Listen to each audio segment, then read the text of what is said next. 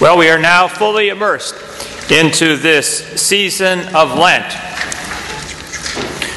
The season has been with us for ages, of course, but it hasn't always been as full fledged as it is today. Initially, there was just a shorter period of a pre Easter fast, and, uh, but it developed. It developed uh, along a number of different patterns, I guess you might say. Um, early in the church, we had two movements.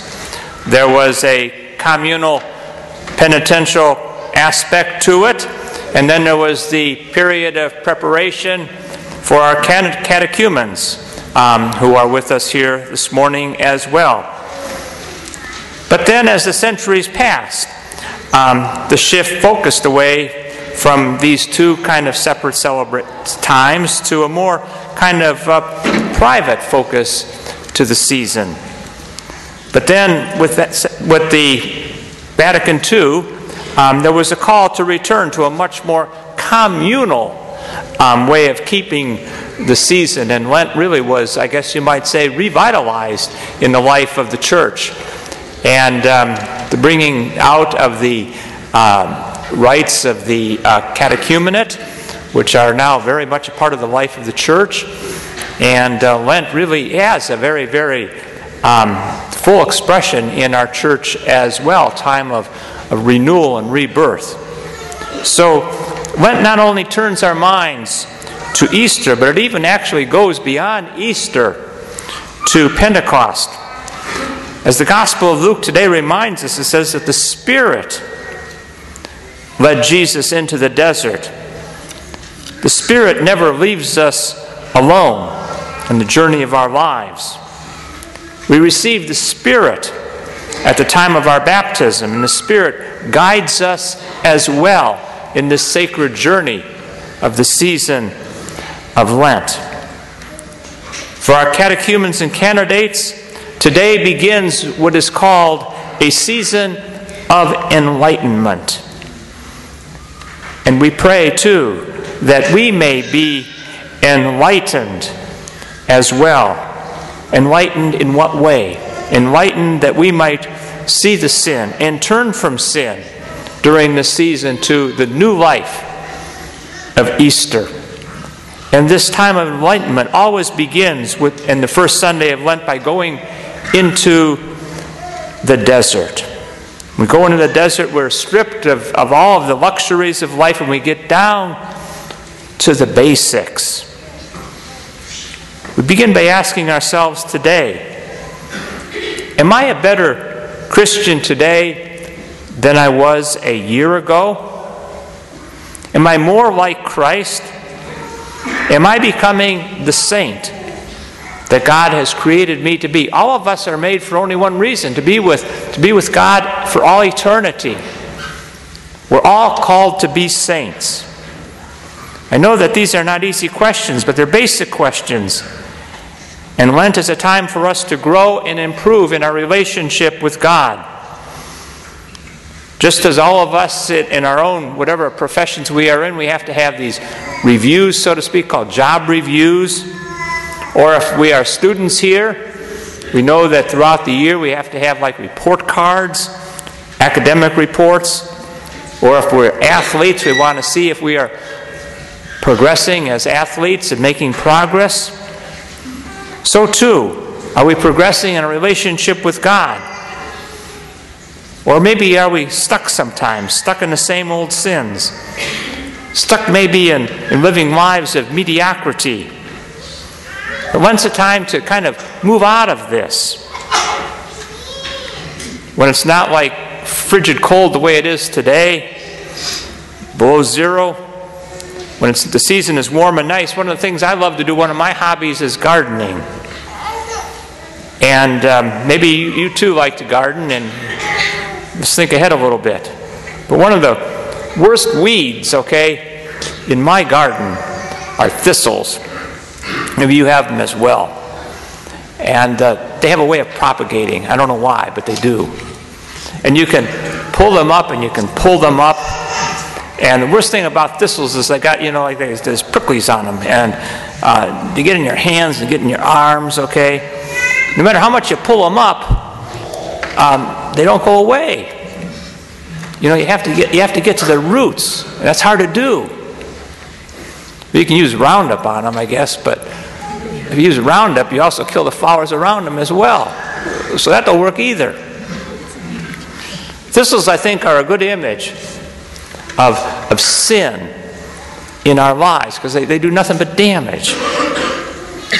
And, and, and I think the sins are sometimes like the leaves on thistles we keep trying to cut them off. You know, like maybe the impatience in our lives, or, or the dishonesty, or the greed, or the lust. We can, we can cut them off. We can get rid of that. But you say they keep, keep coming back. These sins keep coming back. Why? Because we're not getting to the root. We're not getting to the root of our sin. And we have to get to the root if we're going to make spiritual progress. And one of the ways of finding the root of sin is asking yourself this question am, Where am I looking to in my life for real fulfillment? Where am I looking for real happiness? Where do I find happiness? The Gospels say that for real happiness, it only comes with, with friendship with Jesus Christ. Because that's the real reason that we were all made for, for friendship with God. As, as St. Augustine says, our hearts are restless until they rest in, in Thee. But ever since original sin, we look in other, we look in other places. We look in other, other places. And that's the root of our sin. The first temptation was for Jesus was commanding stone to become bread. And that's it's a real temptation for all of us. It's a temptation for quick pleasure, quick comfort in our lives. The quick we call that the quick the quick fix. That's what Jesus was dealing with there. Now life's pleasures and comforts are good. God created all of them. But we all know the truth of the matter is, you know, they don't last. They don't satisfy the heart. Today's Valentine's Day, right? Some of you are going to be getting candy today. You, you, you might gorge yourself on candy later on. But they don't last, you know? You, get the, you get the quick sugar high, but it don't last. And um, we can make a lot of things like that gods. But we can't be, totally dependent upon that. The truth of the matter is, we have to be, be dependent upon, upon God. And that's what the call is in this Lenten season. And that's why Jesus says to the devil at the end of that temptation, We do not live on bread alone, but on every word that comes from the mouth of God. We must be dependent upon God. The second temptation, the devil takes Jesus up and shows him all the kingdoms of the world and says, I shall give you all this power and glory. And so the second temptation is to power. To be able to do whatever you want without any limitations. Basically, be able to say, You're going to be the one that's in charge, you're in control.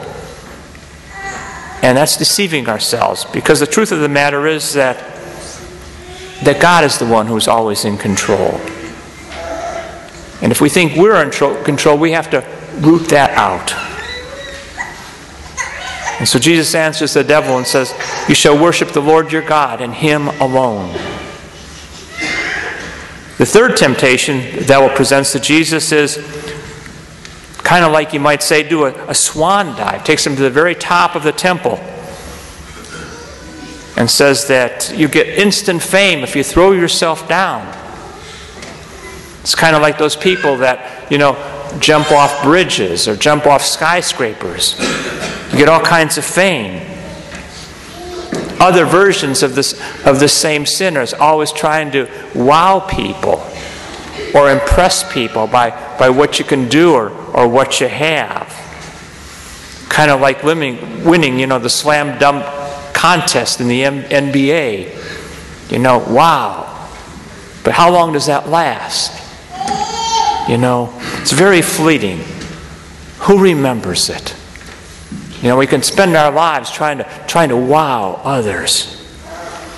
and, and doing all kinds of risky things, risk, risky behavior.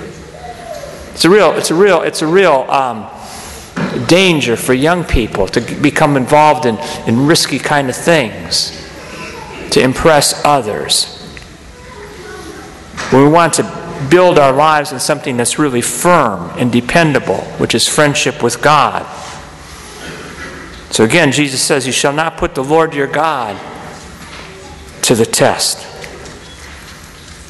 Getting to know the root of our sin and how it manifests itself, because it manifests itself in all different kinds of ways, is essential to living the gospel life.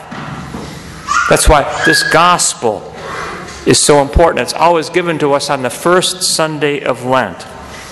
Because once we can get in touch with what our weaknesses are, what our sins are, then we can better deal with the temptations of life. And we're all tempted.